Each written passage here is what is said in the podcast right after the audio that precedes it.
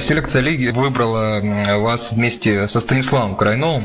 По специфике взаимодействия на площадке вас двоих можно считать связкой? Ну, вот как была, допустим, связка Стоктон-Мэлоун. Или Станислав, он больше такой индивидуалист, и когда вам надо найти его передачи, вы это делаете, но связки в строгом смысле этого слова нет? В принципе, мы можем назвать, ну, не дуэтом, но так как можем сказать то, что видим друг друга на площадке, так как если вы видели некоторые нарезки моментов, то большинство там аллиупов, либо там передачи за спиной все равно идет на Станислава.